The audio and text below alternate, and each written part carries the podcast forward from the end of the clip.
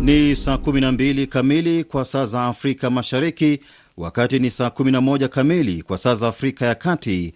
Haya ni matangazo ya idhaa ya Kiswahili ya Radio France International, tukikutangazia kutoka jijini Nairobi nchini Kenya. Michael Were. Baadhi ya taarifa tunazozipa uzito jioni hii ni pamoja na mahakama nchini Kenya yawakuta na hatia watu wawili kwa kuwasaidia magaidi kushambulia maduka ya Westgate mwaka 2013. Familia ya raia wa Ufaransa aliyetekwa nchini Mali yawasili mjini Bamako, na mgombea wa urais nchini Marekani Joe Biden aendelea kumkashifu Donald Trump kwa kupuuza masuala ya sayansi. Habari kamili. Mahakama nchini Kenya imewakuta na hatia wanaume wawili walioshtakiwa na kushirikiana na wapiganaji wa Al Shabab walioshambulia maduka ya Westgate jijini Nairobi mwaka 2013 ambapo watu 67 waliuawa. Mwandishi wetu Emmanuel Makundi anatuarifu zaidi. Francis Yandai amewakuta na hatia ya kushirikiana na wapiganaji wa kundi hilo watuhumiwa Muhamed Ahmed na Hassan musen Mustafa.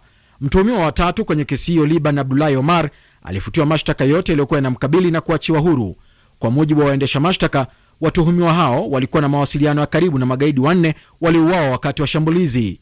Jaji Andai sasa anatarajia kutoa hukumu dhidi ya washukiwa hao wawili Oktoba 22. Katika hatua nyingine, polisi imethibitisha madaktari wawili wa Cuba waliotekwa nyara katika mpaka wa Kenya na Somalia mwaka jana wameachiwa huru.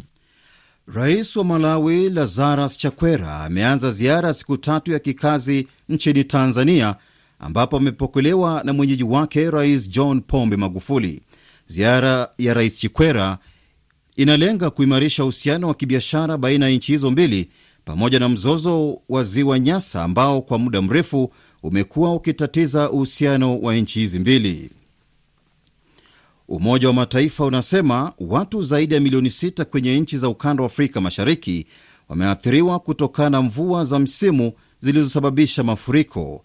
UN inasema watu karibu milioni moja na laki tano wamelazimika kuhama nyumba zao, huku Sudan Kusini na Sudan yakiwa ni sehemu ya mataifa yaliyoathirika zaidi. Serikali ya Uganda imekosolewa vikali kwa kuamua kujenga barabara ya kilomita 223 ndani ya ardhi ya DRC, uamuzi uliofanywa na Rais Yoweri Museveni na mwenzake Felix Tshisekedi alipotembea Uganda mwaka jana. Barabara hiyo itatoka eneo la Kasindi nchini Uganda hadi Beni nchini DRC kuunganisha, kuunganisha na mji wa Butembo. Mwandishi wetu wa Kampala Kenneth Lukwago anatuarifu zaidi. Baraza la mawaziri liliidhinisha matumizi ya dola milioni 68 kwa ujengaji wa hizo barabara, lakini hatua hii imepingwa katika bunge kupitia sisiria Ogwal, mbunge wa upande wa upinzani. Kwa mfano, mtu hawezi kukimbiza mtoto wa jirani hospitalini kabla ya kumhudumia mtoto wake ambaye yuko karibu kukufa. Wacha waziri aeleze juu ya barabara zote ambazo bado hazijajengwa hapa Uganda, kisha azungumuze juu ya miradi ya barabara kule DRC. Hapa ni Jenerali Katumba Wamala, waziri wa ujenzi na usafiri. Sasa wakati marais walikutana, waliona kwamba kitu moja ambayo inatuzuia kwenda mbele ni ugumu wa kufanya biashara na usafirishaji wa mali kati nchi mbili, so akaamua tutengeneze hizo barabara ambayo ni za maana sana. Robert Okoko ni raia wa DRC hapa Kampala, ambaye anasafirisha bidhaa kwenda DRC. Mimi nasafirisha mizigo kwenda Kongo. Kama barabara haiko vizuri, gari itakwama na mizigo itachelewa siku nyingi kubarabara. Steven Mkitale Birahwa ni mbunge pia mfanyabiashara. Njia ya Beni, njia ya Bunya, njia ya Goma, hiyo njia inasaidia nchi zote. Uganda inafanya vitu na watu ya Kongo anakuja kununua Uganda. Mimi na support mia kwa mia. Licha ya maswali juu ya uamuzi wa baraza la mawaziri, serikali inasitiza kuwa ni faida zaidi kwa nchi ya Uganda na itatoa dola milioni 68 kuanzisha miradi hizo. Kenneth Lukwago, Kampala, RFI Kiswahili. Nchi ya Sudan inaendelea kusherekea utiwaji saini wa mkataba wa amani utakaokomesha mapigano nchini humo, lakini sasa kibarua kinabaki ni namna gani mkataba huo utatekelezwa, hasa kuwanyang'anya silaha waasi. Mkataba huo umepongezwa na jumuiya ya kimataifa ambapo tangu kuzuka kwa mapigano mwaka 2003 watu zaidi ya laki tatu wameuawa. Wabunge nchini Ethiopia wamepiga kura kusitisha mawasiliano na viongozi wa eneo la kaskazini mwa nchi hiyo Tigrei, ambapo walikaidi maelekezo ya waziri mkuu Abei Ahmed kwa kufanya uchaguzi. Uamuzi huu wa wabunge unazidisha, unazidisha mgawanyiko kati ya waziri mkuu Abei na chama cha Tigray People's Liberation ambacho kimetawala siasa za nchi hiyo kwa zaidi ya miaka 30 kabla ya Abei Ahmed kuingia madarakani mwaka 2018. Wadadisi wa siasa za pembe ya Afrika wana mtazamo gani? Abdulahi Boru anazungumza nasi akiwa mjini Maryland, Marekani. Cha msingi Abi Ahmed kama anataka hali hii ibadilishwe, afanye uchaguzi. Hiyo itakuwa ni hatua nzuri sana, italeta natija kwa watu wengi. Watahisi kwamba yeye hana nia kutaka kusalia madarakani kwa kutumia njia isiyokuwa ya kisheria. Kingine ni kuboresha uhusiano kati ya serikali kuu na serikali ya jimbo. Hii jimbo la Tigray tu ndio ambayo lina shida kuna majimbo mengine tu ambayo pia yana shida, na kingine cha muhimu na jambo ambalo amefanya hapo awali ni kuachilia wafungwa wa kisiasa. Hii itatoa picha nzuri kwa watu wengi, na watu wengi watajihisi kwamba uh, bado kuna matumaini.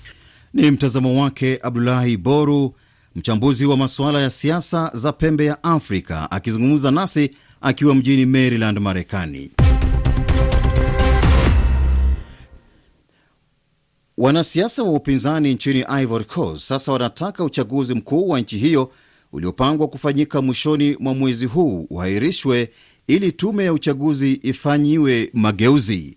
Mwanasiasa wanasiasa wa upinzani Pascal Ngwe, Ngwesan anayewania urais amewaambia wajumbe wa ECOWAS na wale wa Umoja wa Afrika wanaotembelea nchi hiyo kuwa hawana imani na tume ya sasa ya uchaguzi. Nafikiri kuwa ECOWAS na Umoja wa Afrika pamoja na jumuiya ya kimataifa kuingilia swala hili, ni wazi kwamba wanafuatia kwa karibu kinachoendelea katika nchi yetu ya Ivory Coast na kutambua kwamba kuna matatizo kuhusu uchaguzi huu. Kwa hivyo uh, sisi tunaonelea kwamba tuwe na mjadala uh, kwa sababu muda umekwenda, ili tupate suluhu ya masuala haya. Kwa majuma kadhaa sasa, upinzani umekuwa ukiitisha maandamano kupinga hatua ya rais Alassane Ouattara kuwania urais kwa muhula wa tatu. Mtoto wa raia wa Ufaransa aliyekuwa akishikiliwa mateka na wanajihadi nchini Mali amesafiri kwenda mjini Bamako kumlaki mama yake. Sophie Patronini mwenye umri wa miaka 75 alitekwa nyara mwezi Desemba mwaka 2016 na taarifa zinasema yeye pamoja na mwanasiasa wa upinzani Soameila Sise wameachiwa huru baada ya serikali ya Mali kuachia wapiganaji wao. Mkurugenzi wa shirika la fedha duniani IMF Kristalina Georgieva amesema uchumi wa dunia uko katika hali mbaya ukilinganishwa na ulivyokuwa mwezi, mwezi Juni kutokana na serikali nyingi kushindwa kudhibiti athari za maambukizi ya COVID-19. Mwandishi wetu Halima Gongo ana maelezo zaidi. Kristalina anasema juma lijalo ofisi yake itatoa mapitio mapya ya hali ya uchumi wa dunia, akisisitiza kuwa huenda ikachukua muda kidogo kurejea kwake hali ya kawaida. Akizungumza katika chuo kikuu cha masuala ya uchumi cha London, amesema bado dunia haijatoka katika mdororo wa uchumi na kwamba hiki ni kipindi kigumu zaidi kuwahi kushuhudiwa na mataifa mengi. Mwezi Juni, IMF ilitabiri kuwa kutokana na makataa yaliyokuwa yamewekwa, pato ghafi la mataifa litashuka kwa asilimia 4.9 ikikaribia kabisa hali iliyowahi kushuhudiwa wakati wa mtikiso wa uchumi wa dunia miaka 1930. Hata hivyo, shirika hili linasema licha ya hali tete inayoshuhudiwa sasa, uchumi wa dunia wa mwaka 2012 unatarajiwa kukua kwa asilimia 5.4. Juma hili shirika hili pia lilitangaza kutoa msaada wa kifedha wa dharura kwa mataifa 28 yanayoendelea ili kunusuru chumi zake. Mamlaka nchini Msumbiji zimeanza kuchunguza madai ya watu kuuza vyetu gushi vya COVID-19 ili kuwawezesha kuvuka mpaka na kuingia Afrika Kusini. Msumbiji na Afrika Kusini zimeweka sheria za kuwataka wasafiri wanaotoka mataifa mengine kuwa na cheti cha kuthibitisha kutokuwa na maambukizi ya COVID-19. Rais wa Ghana Nana Afo Akufo Addo amewasilisha stakabadhi zake za kuwania kiti cha urais kwa muhula wa pili kwa tume ya uchaguzi, ikiwa ni mara ya kwanza kwa rais aliyeko madarakani kufika kwenye ofisi hizo. Msikilizaji, unaweza kusikiliza matangazo ya RFI muda wote kwa kupakua application ya RFI Pure Radio, RFI Pure Radio kwenye simu yako ya kiganjani na kusikiliza matangazo yetu kwa lugha 16 ikiwemo lugha adimu ya Kiswahili. Application hii ni bure. Rais wa Marekani Donald Trump ameendelea kutupilia mbali hatari ya virusi vya korona, akiwataka raia kuendelea na maisha yao ya kawaida akisema ugonjwa huo ni kama mafua mengine ya kawaida.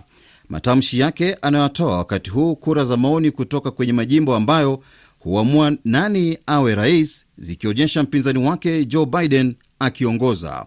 Katika hotuba yake ya kampeni usiku wa kuamkia leo, Biden amewataka raia kuungana dhidi ya nguvu hasi za rais Trump. Today, once again, we are a house divided. Leo kwa mara nyingine nyumba yetu imegawanyika, na hili rafiki zangu halikubaliki. Tunakabiliwa na changamoto nyingi na tuna kazi nyingi za kufanya. Huna haja ya kukubaliana na kila kitu ninachokisema, inatosha. Hebu tuweke uchama pembeni, tuache siasa na tufuate sayansi. Kuvaa barakoa sio kauli ya kisiasa, ni mapendekezo ya kisayansi. Katika hatua nyingine, usiku huu wagombea wenza wa nafasi ya makamo wa rais Kamala Harris na Mike Pence watakutana uso kwa uso katika mdahalo wa kwanza wa televisheni. Serikali ya Ubelgiji imetoa amri ya kufungwa kwa vilabu vya pombe kwa mwezi mmoja kama mkakati wa kujaribu kupunguza kuenea kwa maambukizi ya virusi vya korona. Hoteli zinazouza vyakula zitasalia wazi, hii ikiwa ni mara ya pili kwa jiji la Brussels kutoa agizo hilo kutokana na kuripotiwa kuongezeka kwa maambukizi mapya. Majadiliano kati ya Umoja wa Ulaya na Uingereza kuhusu uhusiano baada ya nchi hiyo kujitoa yameanza jijini London, kukiwa na matumaini kuwa huenda mwafaka ukapatikana hadi kufikia mwishoni mwa mwezi huu.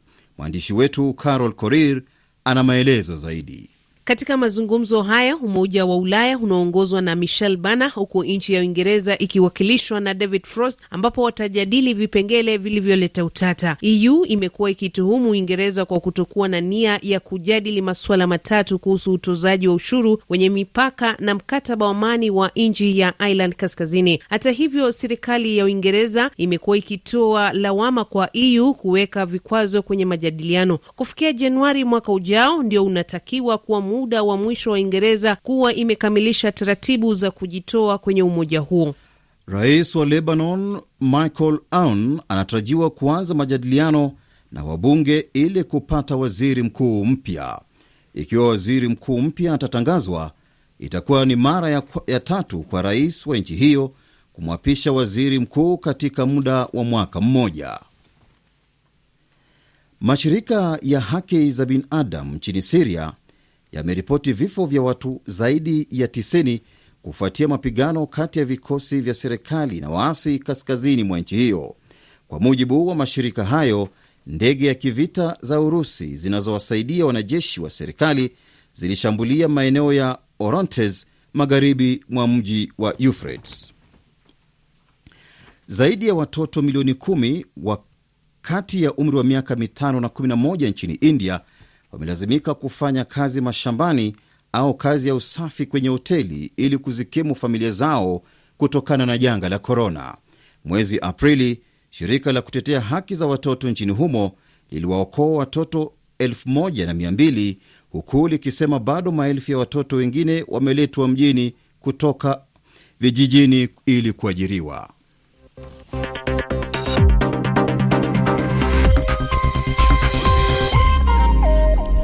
Msikilizaji, ni saa 12 na dakika 15 za saa za Afrika ya Mashariki.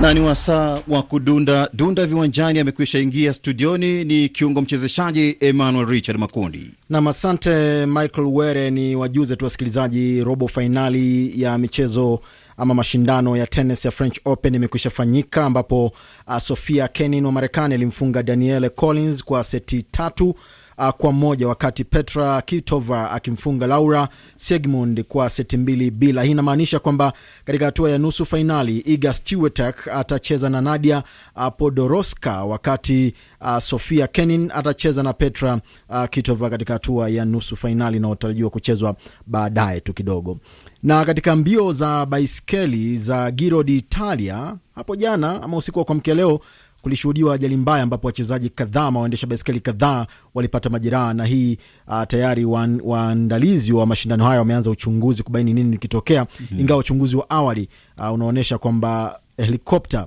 iliyokuwa ina rekodi uh, waendesha baiskeli hao ilikuwa ina paa kwa umbali wa karibu sana na waendesha baskeli, kwa hivyo iliwaathiri kidogo na kugongana, kwa hivyo labda kutokana na upepo mkali. na upepo mkali, na tayari wachezaji kadhaa ama waendesha baskeli kadhaa wako hospitalini wakiendelea kupoza majeraha. Ndio huenda mashindano ya raga ama rugby ya mwaka wa mataifa ya Ulaya mwaka 2021 yakaahirishwa tena kwa sababu yalikuwa amepangwa kufanyika Februari mwakani, lakini kutokana na janga la korona na huenda mashabiki wasio wameruhusiwa kuingia uwanjani, wanatamani kuyarudisha nyuma ama kuyapeleka mbele pale tu serikali zitakaporuhusu mashabiki kuingia uwanjani. Uh, Australia inakadiria kwamba ikiwa hakutakuwa na mashabiki huenda ikapoteza paundi za Uingereza milioni thelathini na nane. Manake wanatoa eh, ada za, za kiingilio nam katika mashindano. Katika mpira wa kikapu NBA, Los Angeles Lakers wamebakisha tu mechi moja. Ikiwa watashinda, watakuwa wametawazwa kuwa machampioni wa ligi hiyo, na wame, hapo jana ama usiku wa kuamkia leo waliofunga Miami, Miami Heat kwa vikapu mia moja na mbili kwa tisini na sita huku King Eh, unamjua LeBron James aking'ara vilivyo hatari sana miongoni mwa wachezaji ambao wanakubalika katika mchezo huo. nam. Na kule nchini Marekani uh, mchezaji wa Phoenix uh, kiungo Junior Flemings amefungiwa kwa michezo sita mara baada ya kusababisha mechi yao uh, ya juma lililopita uh, kuahirishwa ama wachezaji wa timu pinzani ya Phoenix walilazimika kutoka nje wakidai kwamba mchezaji huyo alitoa matamshi ya kejeli ama ya kibaguzi dhidi ya mchezaji mwenzao. Na shirikisho la soka barani Afrika CAF limetangaza kwamba waandishi wa habari wataruhusiwa wachache sana katika mechi za klabu bingwa barani Afrika na kombe la shirikisho barani Afrika. Ni kushukuru sana Emmanuel Makundi. Asante. Na sasa tupate leo magazetini na Carol Korir. Habari za jioni, Michael Were. Naona umependeza, Upo vizuri pia? labda za kwako niko poa. Aya, tuanze magazeti. Tunaanzia gazeti la The Guardian, gazeti la Uingereza. Gazeti hili limeangazia habari kuhusu serikali ya Ubelgiji kutangaza kufungwa baa na mikahawa kwa mwezi mmoja kutokana na makali ya korona, wakati pia serikali ya Italia ikitangaza kwamba uvaliaji barakoa utakuwa ni jambo la lazima kwa raia wote wakati wanapokuwa nje. Tukisonga mbele, gazeti la The Sun, gazeti la Nigeria limeandika kwamba Rais Muhammadu Buhari anaongoza mkutano wa baraza la majimbo Abuja, mkutano ambao unafanyika kwa njia ya mtandao. Were, mikutano ya mitandao siku hizi ndio mtindo eh? Inabidi upate kuelewa teknolojia ya kileo. na uh, gazeti la actualite.cd uh, gazeti la, Gong, uh, la Congo Mwariri ametoa nafasi kwa habari ya watu wenye silaha kushambulia na kuua mtu mmoja Goma, Kifu ya kaskazini DRC Congo. Na gazeti la Rwanda Times limeandika kuhusu ahadi ya serikali kupunguza ada za kubadilisha umiliki wa ardhi nchini humo. Nikimalizia na gazeti la Iwachu, kongamano la Goma ambalo ni la marais wa maziwa makuu linaendelea. Habari Leo Tanzania, Magufuli amemwandikia barua kiongozi mpya wa Kuwait. Ni kushukuru sana Carol kwa kupata taarifa hizo. Bila shaka tumepata kuelewa ni yepi yanayoendelea kote ulimwenguni. Na sasa tupate makala ya gurudumu la uchumi, naye Emmanuel Makundi.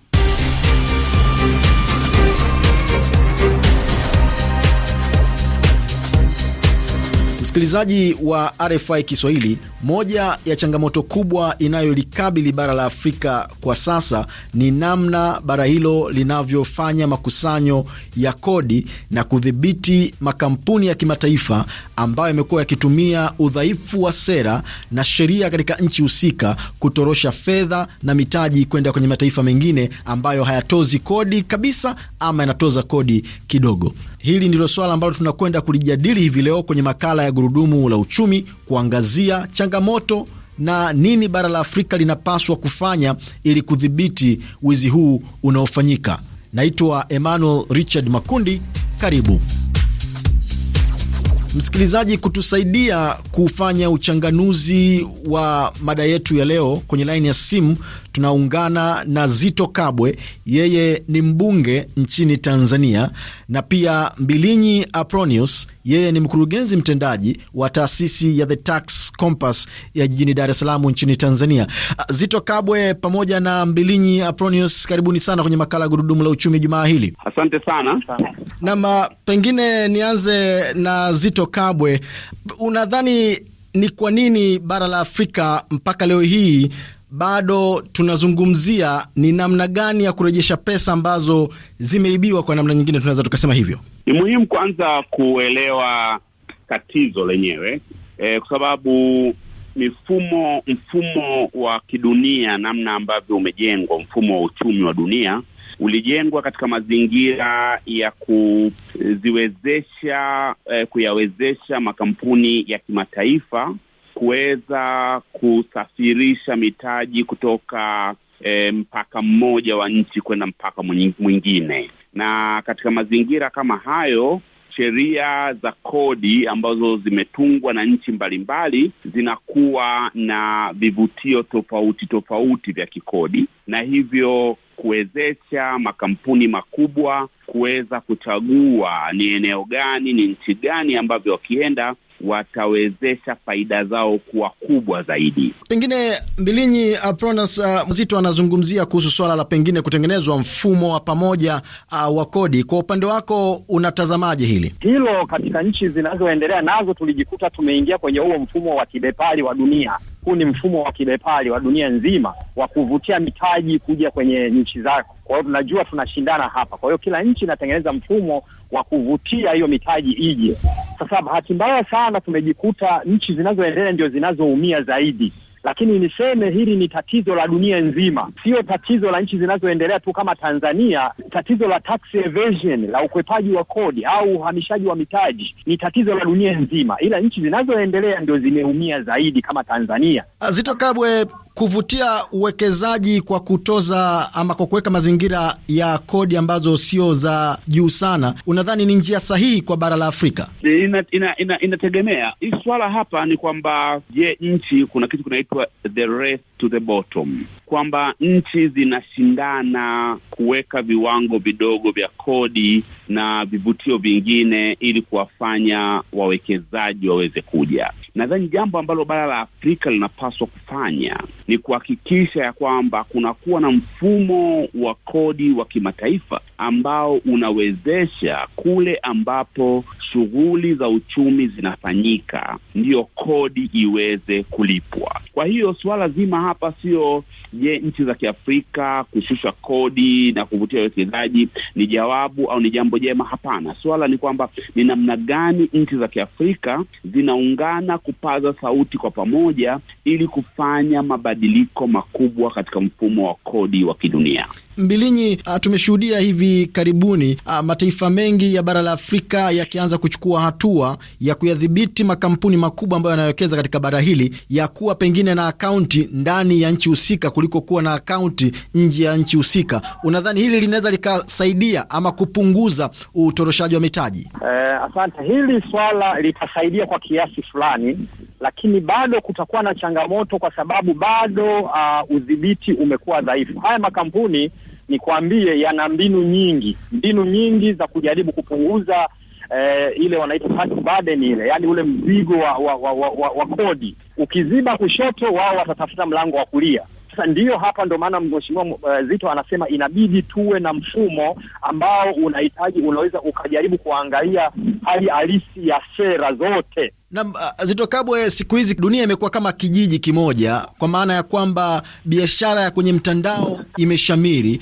Wapo wanaoona pia biashara ya kwenye mitandao ni mbinu ambayo inatumiwa na baadhi ya makampuni ama baadhi ya watu kufanya udanganyifu ambao unashuhudiwa hivi sasa kwa bara la Afrika. Tumeshuhudia tumeshuhudia makampuni makubwa kama Amazon kama Google e, yakipata kashikashi kutoka nchi za magharibi hasa Uingereza na nchi za jumuiya ya, ya Ulaya kuhusiana na biashara zao na mifumo yao ya kodi. Ni dhahiri kwamba teknolojia inapoongezeka na mbinu pia zinaboreka zaidi. Kwa hiyo ni muhimu kwa nchi kama zetu kujifunza kila teknolojia inapokuwa imeboreka na kuweza kukabiliana na Mbilinyi. Tunashuhudia mataifa yenye nguvu duniani, yako baadhi ambayo hata kashfa ya Panama ya hivi karibuni, yako baadhi ambayo yalikuwa yanaunga mkono, yako ambayo hayaungi mkono hatua ambazo zinatarajia kuchukuliwa na baadhi ya mataifa ama zimeanza kuchukuliwa na baadhi ya mataifa. Unadhani ni kwa nini mataifa yanagawanyika hasa katika suala la udhibiti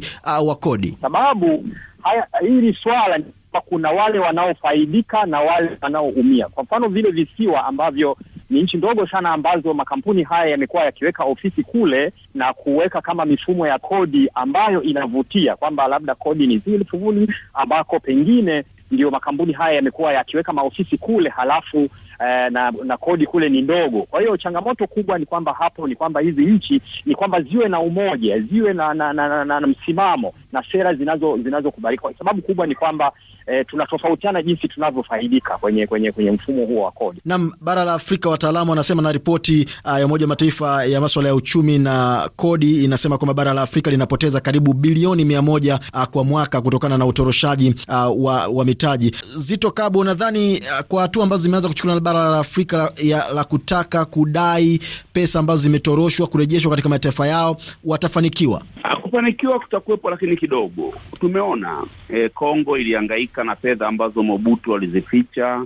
Nigeria ilihangaika na fedha ambazo Abacha aliyekuwa wakiwa rais wao alizificha kama dola bilioni tano hivi, na Kongo ilikuwa takriban dola bilioni tatu hivi, lakini mafanikio yamekuwa ni kidogo, kwa sababu Afrika tunaenda kuhangaika na tukio moja au mawili. Jambo ambalo linapaswa kufanywa ni bara la Afrika kusimamia mabadiliko ya mfumo wa kodi wa kidunia, na hapa inapaswa nchi zote za Afrika kupitia eh, Umoja wa Afrika, the African Union pale Addis Ababa, mawaziri wa fedha wa nchi za Kiafrika, mawaziri wa uchumi wakae, wahakikishe ya kwamba Afrika inakuwa na itifaki moja, protoko moja inayosimamia masuala mazima ya kodi za kimataifa na ili kushawishi dunia. Uh, Mbilinyi, kwa kumalizia tu, tunashuhudia bara la Afrika, maanake tunazungumzia pia uh, sio tu kutoroshwa nje ya bara la Afrika, lakini hata ufanyaji wa biashara, namna nchi za Afrika zinavyofanya biashara zenyewe kwa wenyewe. Kuna swala pia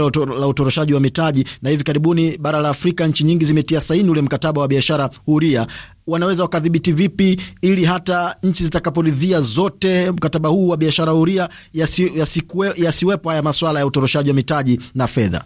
Changamoto ya utoroshaji wa pesa ni kubwa, na kama tunavyosema hapa, swala ni kubwa, ni kwamba lazima kukaa pamoja na kuziangalia sera zilizokuwepo na sheria zilizokuwepo, eh, zihakikishe kwamba hayo matatizo yanadhibitiwa, kwa sababu tatizo kubwa ni kama anavyosema Mheshimiwa Zito kwamba tumekuwa tukiangalia matokeo lakini eh, matukio machache tu ambayo yamekuwa pengine yamekitukia na tunajaribu kudhibiti hayo, lakini swala kubwa ni kudhibiti mifumo ambayo inapelekea matatizo na zile sheria za kodi ambazo zitapelekea hizi nchi ziweze kupata pesa zaidi na kuzuia pesa kutoka nje ya nchi. Hiyo ndio imekuwa changamoto, na inahitaji nchi za Afrika zikae pamoja na kuamua kwamba nini tunataka kufanya na sio kuangalia tu matukio mati. Msikilizaji, na mpaka kufikia hapo ndio natia nanga ya makala haya ya gurudumu la uchumi kwa juma hili. Shukrani kwa Zito Kabwe, mbunge wa upinzani nchini Tanzania kupitia chama cha ACT Wazalendo, pamoja na Mbilinyi Apronius, yeye ni mkurugenzi mtendaji wa taasisi ya The Tax Campus ya jijini Dar es Salaam nchini Tanzania. Hadi juma lijalo, naitwa Emmanuel Richard Makundi. Kwa heri.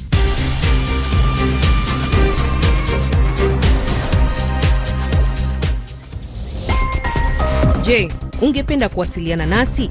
Tuandikie ujumbe kwenda namba alama ya kujumlisha 254 110 000 420. RFI. Ni saa 11 na nusu kwa saa za Afrika ya Kati, wakati ni saa 12 na nusu kwa saa za Afrika Mashariki. Haya ni matangazo ya idhaa ya Kiswahili ya Radio France International, tukikutangazia kutoka jijini Nairobi nchini Kenya. Michael Were. Ni kukaribishe msikilizaji kwa awamu ya pili ya matangazo yetu kutoka RFI Kiswahili, na baadhi ya uh, taarifa tulizozipa uzito jioni hii ni pamoja na mahakama nchini Kenya ya wakuta na hatia watu wawili kwa kuwasaidia magaidi kushambulia maduka ya Westgate mwaka 2013. IMF yaonya mataifa yanayoendelea ku, yanayoendelea kuhusu kuterereka kwa uchumi kutokana na janga la korona. Na majadiliano kati ya Umoja wa Ulaya na Uingereza kuhusu Brexit yang'oa nanga jijini London.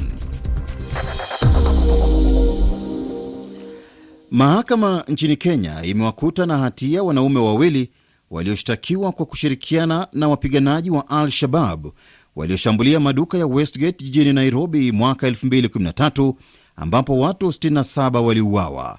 Mwandishi wetu Emmanuel Makundi anatuarifu zaidi. Katika kesi ambayo ilianza mwaka 2014 jaji Francis Yandai amewakuta na hatia ya kushirikiana na wapiganaji wa kundi hilo watuhumiwa Muhamed Ahmed na Hassan Musen Mustafa.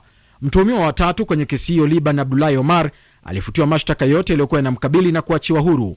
Kwa mujibu wa waendesha mashtaka, watuhumiwa hao walikuwa na mawasiliano ya karibu na magaidi wanne waliouawa wakati wa shambulizi.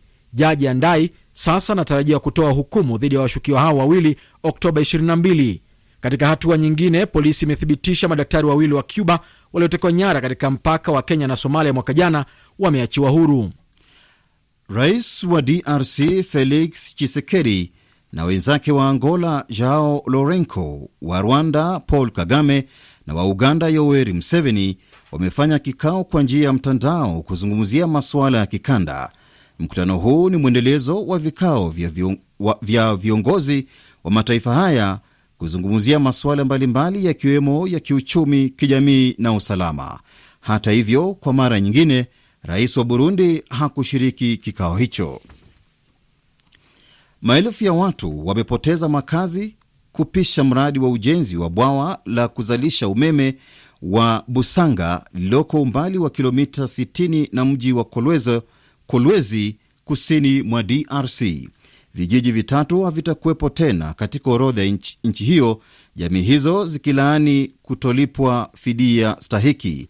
Mwandishi wetu wa Lubumbashi, Denis Mayo, ametutumia ripoti ifuatayo. Maelfu ya raia wakiwemo watoto katika vijiji vya Kamalenge, 48 heures na Busanga, mbali na Kolwezi, mji mkuu wa Kolatu, hawana mahali pa kuishi tangu mwishoni wa juma lililopita. Nyumba zao ziliharibiwa kwani waliishi eneo la mfuriko wa maji ya bwawa la Busanga. Huyu hapa ni mmoja wa wakaaji ambaye hakutaka kutajwa. Ile barikuya kuturipa enkando ha kisha baingine masaa masaa vente na nyumba yote balibomola, kukubakia hata kibambazi kimoya. Hapa hivi tuko pakirima papori moya hivi tuko pale na batoto. Jana tulilala nje, leo tena hivi tuko nalala ni nje. Kwa upande wake waziri wa nishati katika mkoa wa Lualaba umaanisha kuwa jamii hizi zimepewa malipo kufuatana na sheria. Patrick Kakwata wale ambao waliishi katika vijiji hivi walipewa malipo na wamehama bila tatizo, na tunaendelea kufuatilia hali yao ya maisha mahali kwenye makao yao mapya. Waliobaki ni wafanyafujo tu, hakuna ukiukaji wa haki zao. Wanaharakati wa haki za binadamu husema ni ukosefu wa majadiliano kati ya serikali na jamii hizo ndiyo chanzo cha mzozo. Bwawa la Busanga lina uwezo wa kuzalisha megawati 240 nalo linazingatiwa na kundi la makampuni ya Wachina kwa kiwango cha asilimia 75. Serikali ya Kongo ina kiwango cha asilimia 25. Bwawa hilo litatoa umeme hasa kwa kampuni ya madini ya Wachina Sikomin. Denis Mayo, Lubumbashi, RFI Kiswahili. Serikali ya Uganda imekosolewa vikali kwa kuamua kujenga barabara ya kilomita 223 ndani ya ardhi ya DRC, uamuzi uliofanywa na Rais Yoweri Museveni na mwenzake Felix Tshisekedi alipotembea Uganda mwaka jana. Barabara hiyo itatoka eneo la Kasindi, Uganda, hadi Beni nchini DRC, kuunganisha na mji wa Butembo. Mwandishi wetu wa Kampala, Kenneth Lukwago, anatuarifu zaidi. Baraza la mawaziri liliidhinisha matumizi ya dola milioni 68 kwa ujengaji wa hizo barabara, lakini hatua hii imepingwa katika bunge kupitia sisiria Ogwal, mbunge wa upande wa upinzani. Kwa mfano, mtu hawezi kukimbiza mtoto wa jirani hospitalini kabla ya kumhudumia mtoto wake ambaye yuko karibu kukufa. Wacha waziri aeleze juu ya barabara zote ambazo bado hazijajengwa hapa Uganda, kisha azungumuze juu ya miradi ya barabara kule DRC. Hapa ni Jenerali Katumba Wamala, waziri wa ujenzi na usafiri. Sasa wakati marais walikutana, waliona kwamba kitu moja ambayo inatuzuia kwenda mbele ni ugumu wa kufanya biashara na usafirishaji wa mali kati nchi mbili. So akaamua tutengeneze hizo barabara ambayo ni za maana sana. Robert Okoko ni raia wa DRC hapa Kampala, ambaye anasafirisha bidhaa kwenda DRC. Mimi nasafirisha mizigo kwenda Kongo. Kama barabara haiko vizuri, gari itakwama na mizigo itachelewa siku nyingi kubarabara. Steven Mkitale Birahwa ni mbunge pia mfanyabiashara. Njia ya Beni, njia ya Bunya, njia ya Goma, hiyo njia inasaidia nchi zote. Uganda inafanya vitu na watu ya Kongo anakuja kununua Uganda. Mimi na support mia kwa mia. Licha ya maswali juu ya uamuzi wa baraza la mawaziri, serikali inasitiza kuwa ni faida zaidi kwa nchi ya Uganda na itatoa dola milioni 68 kuanzisha miradi hizo. Kenneth Lukwago, Kampala, RFI Kiswahili. Umoja wa Mataifa unasema watu zaidi ya milioni sita kwenye nchi za ukanda wa Afrika Mashariki wameathiriwa kutokana na mvua za msimu zilizosababisha mafuriko. Wabunge nchini Ethiopia wamepiga kura kusitisha mawasiliano na viongozi wa eneo la kaskazini mwa nchi hiyo Tigrei, ambapo walikaidi maelekezo ya waziri mkuu Abi Ahmed kwa kufanya uchaguzi. Cha msingi Abi Wadadisi wa siasa za pembe ya Afrika wana mtazamo gani? Abdulahi Boru anazungumza nasi akiwa mjini Maryland, Marekani. Ni mtazamo wake Abdulahi Boru, mchambuzi wa maswala ya siasa akiwa Marekani. Nchi ya Sudan inaendelea kusherekea utiwaji saini wa mkataba wa amani utakaokomesha mapigano nchini humo, lakini sasa kibarua kinabaki ni na, namna gani mkataba huo utatekelezwa, hasa kuwanyang'anya silaha waasi. Mkataba huu umepongezwa na jumuiya ya kimataifa, ambapo tangu kuzuka kwa mapigano mwaka 2003 watu zaidi ya laki tatu wameuawa. RFI. Mkurugenzi wa shirika la fedha duniani IMF Kristalina Georgieva amesema uchumi wa dunia uko katika hali mbaya ukilinganishwa na ulivyokuwa mwezi Juni kutokana na serek kutokana na serikali nyingi kushindwa kudhibiti athari za maambukizi ya COVID-19. Mwandishi wetu Hali Magongo ana maelezo zaidi.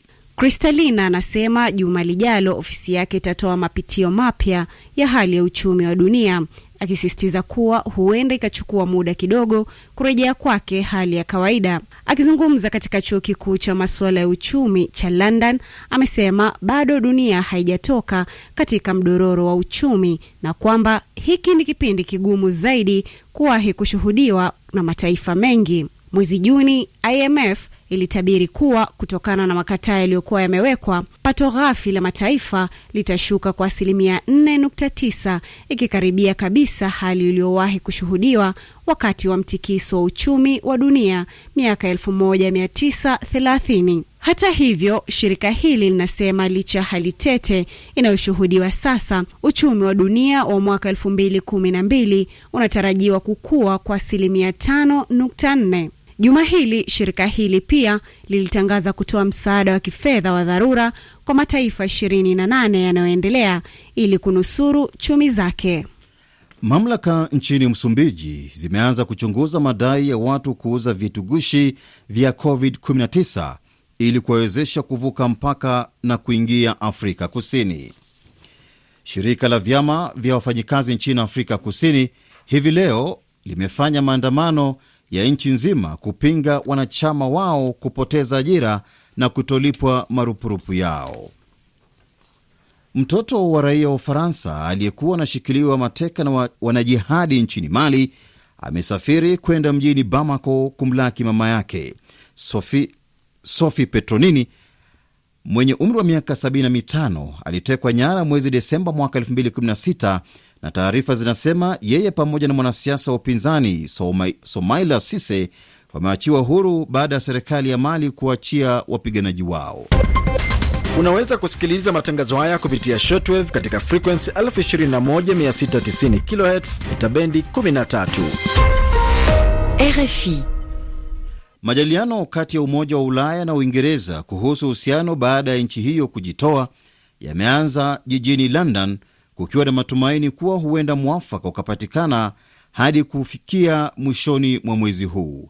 Mwandishi wetu Carol Korir ana maelezo zaidi. Katika mazungumzo haya Umoja wa Ulaya unaoongozwa na Michel Bana, huku nchi ya Uingereza ikiwakilishwa na David Frost, ambapo watajadili vipengele vilivyoleta utata. EU imekuwa ikituhumu Uingereza kwa kutokuwa na nia ya kujadili masuala matatu kuhusu utozaji wa ushuru wenye mipaka na mkataba wa amani wa nchi ya Ireland Kaskazini. Hata hivyo, serikali ya Uingereza imekuwa ikitoa lawama kwa EU kuweka vikwazo kwenye majadiliano. Kufikia Januari mwaka ujao ndio unatakiwa kuwa muda wa mwisho wa Uingereza kuwa imekamilisha taratibu za kujitoa kwenye umoja huo.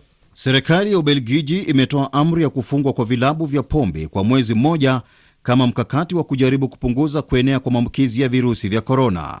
Hoteli zinazouza vyakula zitasalia wazi, hii ikiwa ni mara ya pili kwa jiji la Brussels kutoa agizo hilo kutokana na kuripotiwa kuongezeka kwa maambukizi mapya. Rais wa Marekani Donald Trump ameendelea kutupilia mbali hatari ya virusi vya korona, akiwataka raia kuendelea na maisha ya kawaida, akisema ugonjwa huo ni kama mafua mengine ya kawaida.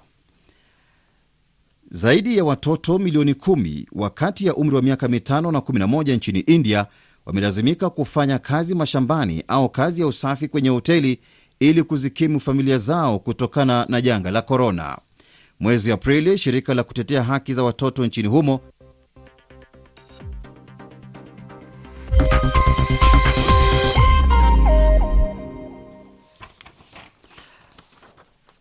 wabunge nchini Ethiopia wamepiga kura kusitisha mawasiliano na viongozi wa eneo la kaskazini mwa nchi hiyo Tigrei, ambapo walikaidi maelekezo ya waziri mkuu Abi Ahmed kwa kufanya uchaguzi.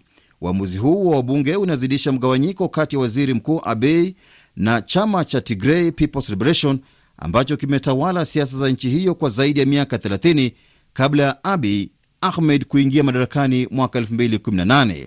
Wadadisi wa siasa za pembe ya Afrika wana mtazamo gani? Mwenzangu Carol Korir amezungumza na Abdulahi Boru akiwa mjini Maryland nchini Marekani. Tukirejelea suala la Tigray ni kwamba wao kuamua kusitisha uhusiano wowote na serikali kuu inaonyesha kwamba uhusiano kati ya majimbo na serikali kuu nchini Ethiopia yako hatarini. Kuna eneo la Sidama ambalo pia linataka kujitenga. Uh, eneo la Oromia pia ni kwamba utawala wa Abiy maanake ilikuwa ni mtawala wa mpito. Muda wa utawala huo unafai kuisha tarehe tano uh, mwezi wa kumi. Kama uchaguzi haujafanyika hadi sasa, utawala huo ina mushkil kisheria, na kuna watu wanaweza kwenda mahakamani na kusema kwamba utawala huu si utawala halali. Uh, Bwana Abdulahi, suala hili la Tigre ina maana gani katika utawala wa Abi Ahmed? Utawala atatawala, lakini jambo ambalo litakuwa ni vigumu ni kwamba iwapo hakutakuwa na uhusiano ka, kati ya serikali kuu na serikali ya jimbo ya Tigray na uh,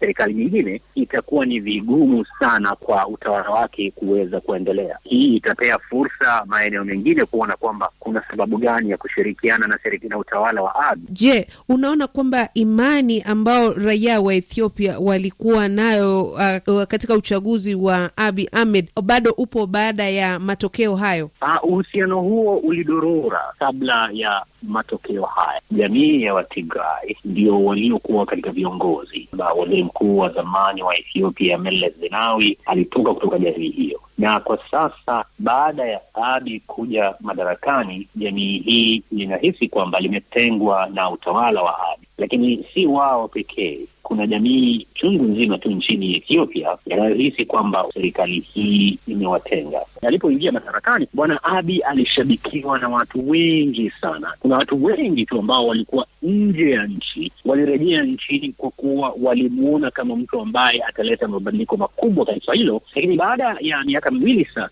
watu wengi wanahisi kwamba wamerejea mali ambapo si pazuri. Kuna watu wengi tu ukiwauliza, wanasema wao wanahisi sasa huu hauna tofauti na utawala wa kijeshi wakati wa Mengistu. Tofauti tu ni kwamba yule ambaye aa, ni waziri mkuu ni waziri mkuu wa kiraia, lakini sio wa kijeshi. Langu la mwisho, Bwana Abdulahi, bunge limependekeza kupitia kwa kura kwamba serikali kuu iweze kusitisha mahusiano yote na jimbo la Tigray pamoja na kusitishwa ufadhili wa fedha. Je, unaona kwamba uh, waziri mkuu Abi Ahmed ana uthubutu wa kufanya hivyo? Abi na mtawala wake wakianza kuchukua hatua ambazo zitaweza kuzorotesha hali ilivyo sasa, itachangia pakubwa jamii ya Watigrai kujiona kwamba sasa sisi tuna lengo, na kuna jamii ya Waoromo wa ambao wanajihisi kwamba huyu bwana tulidhani ni mmoja wetu, sisi tumekandamizwa miaka miaka miaka yote, sasa yeye ndio anatukandamiza zaidi. Wao pia watasema sisi tutajitenga, na hali hii huwezi jua itakavyoisha.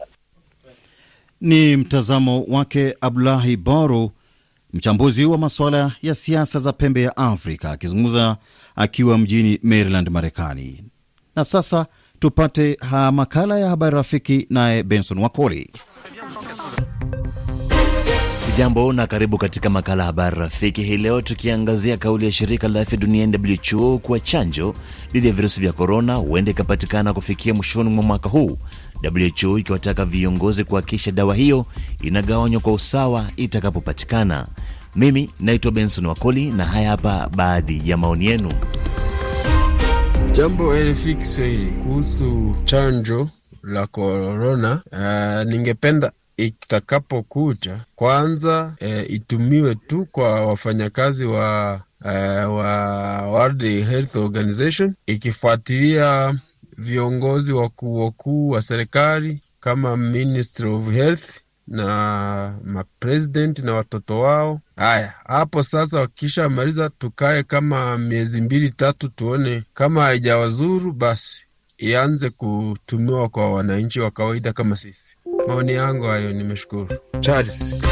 Mimi ni Francis kutoka hapa Kampala, Uganda. Kwa maoni yangu, kuona kama WHO imesema kama dawa ya kudhibiti maambukizi ya korona itapatikana mwishoni mwa mwaka, hiyo ni jambo nzuri kabisa, na tunaomba WHO iweke nguvu, ila tu isiseme kisha inasema lakini haitimize. Tunaiomba iweke nguvu mambo ambayo imeisema na ipate kuyatimiza. Asante sana RFI Kiswahili. Mimi ni Ondeonde Nkamba Valungu maarufu kama Mzee Mkonta Gabriel kutoka Mlonde Komanda DRC. Kibinafsi upande wangu mimi naweza nikasema shirika la afya duniani imefanya vya kutosha, kwa sababu tokea mwanzoni ugonjwa ulipoibuka tulikuwa tukisubiri majibu kutoka kwake na tiba kutoka kwake, lakini hatukuona mafanikio yoyote ile, na bado matumaini, mataifa mengi ya bara letu la Afrika, bado matumaini ipo kwa shirika la afya duniani. Kwa hiyo nitaendelea ni kuishukuru tu, kwa sababu inaonyesha jitihada zake. Kikweli Mwenyezi Mungu azidi kuwabariki. Kwa majina naitwa Celestin Kajuna, nipo Bukoba, Kagera, Tanzania. Shirika la Afya Duniani alijafanya juhudi za kutosha kupambana na virusi vya korona, kwa sababu tumeshuhudia nchi nyingi, kila nchi ikipambana kivyake ili kutokomeza virusi hivyo. Kwa hiyo shirika hilo liendelee kujipanga upya ili kuweza kukabiliana zaidi na magonjwa ya mlipuko endapo yataendelea kutokea. Ujambo RFI Kiswahili, kwa majina naitwa Mfariji Kihota Alianse kutoka Mboko, DRC, Kivu ya Kusini. Sisi raia hatuwezi kubaliana na maneno hiyo ya WHO kusema wenda wakapata chanzo ya korona mwisho wa mwaka huu. Hiyo ni distraction, wanapenda kudistraire watu ili watu waone kama wao wana uwezo wa kutibu korona na kuleta chanjo ya korona, lakini bado hawana nguvu na hawataweza, kwa sababu tayari korona imesha kuwa muda mrefu katika dunia hii. Kwa sababu gani walikuwa wayapata hiyo chanzo ya korona? Sasa korona inaanza kupungua yenyewe, ndo wanasema eti watapata chanzo ya korona.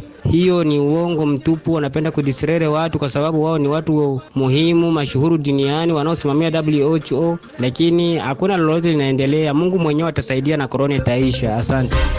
Jambo RFI Kiswahili, e, unazungumza na Kashilembo Roger kutoka Bujumbura. Hiyo WHO nataka tu kujipendekeza, ilingoja watu kwanza wakufe kwanza, njo wanasema wanaleta ile dawa yao. Dawa walipasha ileta mbele ya watu hawajakufa hivi, wanaona watu wanakufa sasa, njo wanakiwa wanaleta ile chanjo yao, na ile chanjo yao kama wanaileta waanzie kwanza huko Marekani kwenye watu wanakufa. Samuel Agaba toka Kampala, Uganda. Nadhani WHO inajitahidi kupambana vizuri na janga hili na kutangaza kuwa chanjo itapatikana hivi karibuni ni habari njema kabisa, na haswa madhara yake kwenye shughuli zetu. WHO italazimika tu kuhakikisha chanjo inapatikana kwa usawa kila mahali ulimwenguni na sio tu kwa faida ya mataifa makubwa. Jambo RFI nililo kutoka Kigali. Kuhusu hiyo kauli ya WHO, hiyo sisi hatuna ada na hiyo chanjo yao, wajichanje wenyewe. Sisi hatukuwaomba chanjo na hatuna ugonjwa wa korona. Korona ni wao ndio wameitengeneza, na wao peki ndio wajitengeneze, na wao peki ndio wajichanje, na wao peki ndio wajifanye kuwa wajitunze wenyewe kwanza, sababu wao ndio wanaangamia zaidi. Watu wache na amani. Kwa nini wanataka kutuchanja kwa kinguvu? Government, kila government ina ina kauli yake. Kwa nini wao wanataka ikuwe chanjo kwa ulimwengu mzima? Wajichanje wenyewe. Sisi hatuna ugonjwa wa korona. Korona ni yao waliifanya wenyewe na ibaki kwao wenyewe tu, watuache kwa amani. Sisi hatuna haja na hiyo chanjo yao. Asante. Naitwa Daraka Olivier, mkaaji wa Sange tarafani Uvira, jimbo la Kivu Kusini, ndani ya Jamhuri ya Kidemokrasia ya Kongo. Ningependa kusema ya kwamba shirika la afya ulimwenguni limefikia hatua nzuri sana, maana korona sasa ni ugonjwa ambao hatujui utaisha lini. Ingekuwa heri tuingie mwaka mpya wa elfu mbili na ishirini na moja ambapo hapata kuwapo tena ugonjwa kama na huo ambao umesababisha vifo vya maelfu ya watu duniani. Pongezi sana WHO. Majina naitwa Mzaliwa Kasangala toka Korongwe, Rukwa, Tanzania, mtoto wa mzikajiwe hapo Korongwe. Hakika kweli jambo wanalolifanya WHO jambo zuri sana, na namshukuru Mungu awajalie kwa kitendo wanachokifanya, hiyo chanjo iwe ni ya kweli na sahihi duniani pote. RFI. Msikilizaji, kutokana na janga la korona, tunasikitika kuwa tunashindwa kukuletea vipindi vyetu kama kawaida. Pamoja na mazingira magumu tuliyonayo kwa sasa tunajitahidi kuhakikisha kuwa tuko pamoja nawe kukupasha habari za kimataifa na kanda. Asante sana kwa kuendelea kuwa nasi kila siku. Tunathamini uaminifu wako kwetu. RFI. Kwa jina naitwa Rogasie Mlapi MMR, napatikana hapa Zambia. Bon, kwa maoni yangu kuhusu ile janga la korona, kwa msaada huo wa kuunga mkono, aa, mimi naona ipo sawa kwa yule msaada wanataka kwa, kusaidia kwa ajili ya korona. Eh, jina langu naitwa Moses eh, nikiwa nchini Uganda Kampala, mji mkuu. Kwa hiyo kuhusu mada ya leo na shirika hili la kimataifa la afya ulimwengu WHO na ugonjwa wa coronavirus, ni kwamba shirika hili halijafanya lolote lile. Hakuna jitihada yoyote ambayo wameonyesha dhati ya kupiga ugonjwa huu vita, kwa sababu kwa mfano tu hapa kwetu katika wagonjwa elfu nane ambao tumekuwa nao hapa wameweza kutibu na wakapona wagonjwa elfu tano. Unaona hii sasa, itakuwaje shirika kubwa kama hilo, lakini wanakwambia na dawa hawana mpaka mwaka elfu mbili na ishirini sijui na ngapi huko. Unaona hii bwana. Kwa hiyo unaona labda wana, wana kuna agenda fulani ya siri ambayo hatujui sisi. Asante RFI Kiswahili. Mimi ni Januari Msaba, napiga simu nikiwa Lusaka, Zambia. Korona ijaanza leo, korona karibia mwaka mzima na imeshaua mamilioni ya watu, lakini WHO kila kila vaccination ambayo inatoka wenyewe wanasema haina viwango. Je, hiyo vaccination ambayo wenyewe wanataka kuitoa, je, ndio wameona viwango vyake? Na sio safari ya kwanza wanasema ya kwamba wanataka watoe chanjo ya coronavirus. Karibia mwaka mzima wanaimba hiyo nyimbo, inakuwa kama vile ni mwimbo wa taifa. Kwa hiyo mimi naweza kusema ya kwamba hakuna jitihada zote wawezofanya kwa sababu watu wanahitaji dawa. Sisi tunaambulia ni ushauri tunao kwenye mikono na kufungia watu ndani na, ma, na ma social distance. Asante sana ndugu mtangazaji, naitwa Nambo Majasiri, napatikana Afrika ya Kusini, shirika la afya duniani.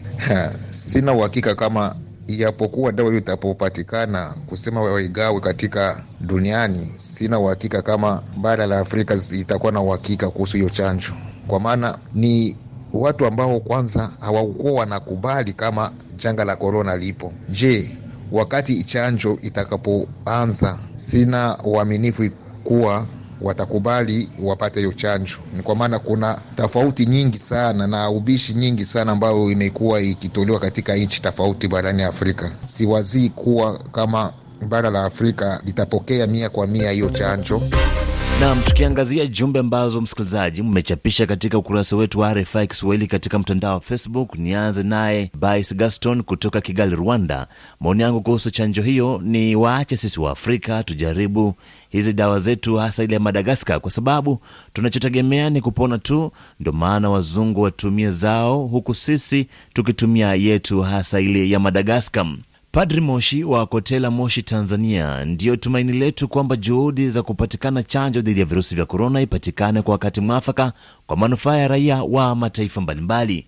Maoni mengine ni ya kutoka kwa mzaliwa Kasangala, mtoto wa Kajiwe kutoka Karongwe, Rukwa, Tanzania. Mungu awasaidie WHO kwa juhudi yao wanayofanya zaidi kupambana na janga la virusi vya korona.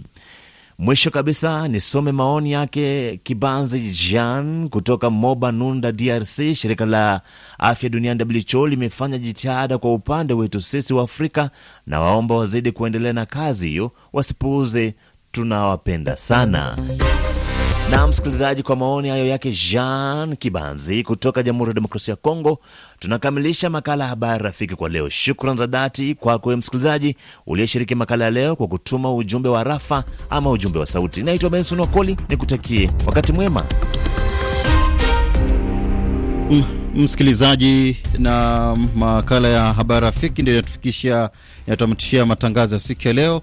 Shukran kwa fundi wa mitambo Collins Kadambi pamoja na eh, George Maina. Msimamizi wa matangazo amekuwa ni Emmanuel, Richard Makundi. Niite Michael Were Muhusia.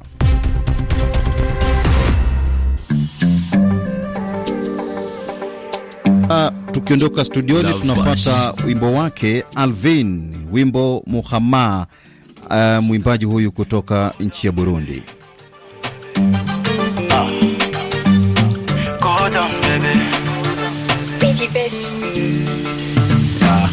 Ijya mbere namubonye kuri IG vuga muhama uno mwana ntancike yeah, ntancike Ah, vuba na vuba canga mu textingane uravye ingene nkunda ifoto upostinga.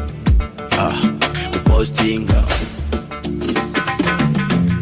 Mbese wankundiye tukaba abagenzi nkazogutumira dusangire n'akabenzi eh, akabenzi Ah, mbese wanumiye tukaba abagenzi nkazogutumira dusangire n'akabenzi eh, n'akabenzi Ska! omuhama omuhama uyu mwana namukunze sinifuza yuko yoncika yoncika omuhama omuhama zirya lipsi ziwe iyo ndazibonye intege zirancika zirancika hey, baby mbese waruzi. Ko nkubona no muzanje nzuzi. Icyo nzi no kubizi. Kuri uw'agaciro nk'ikirezi baby. Ah.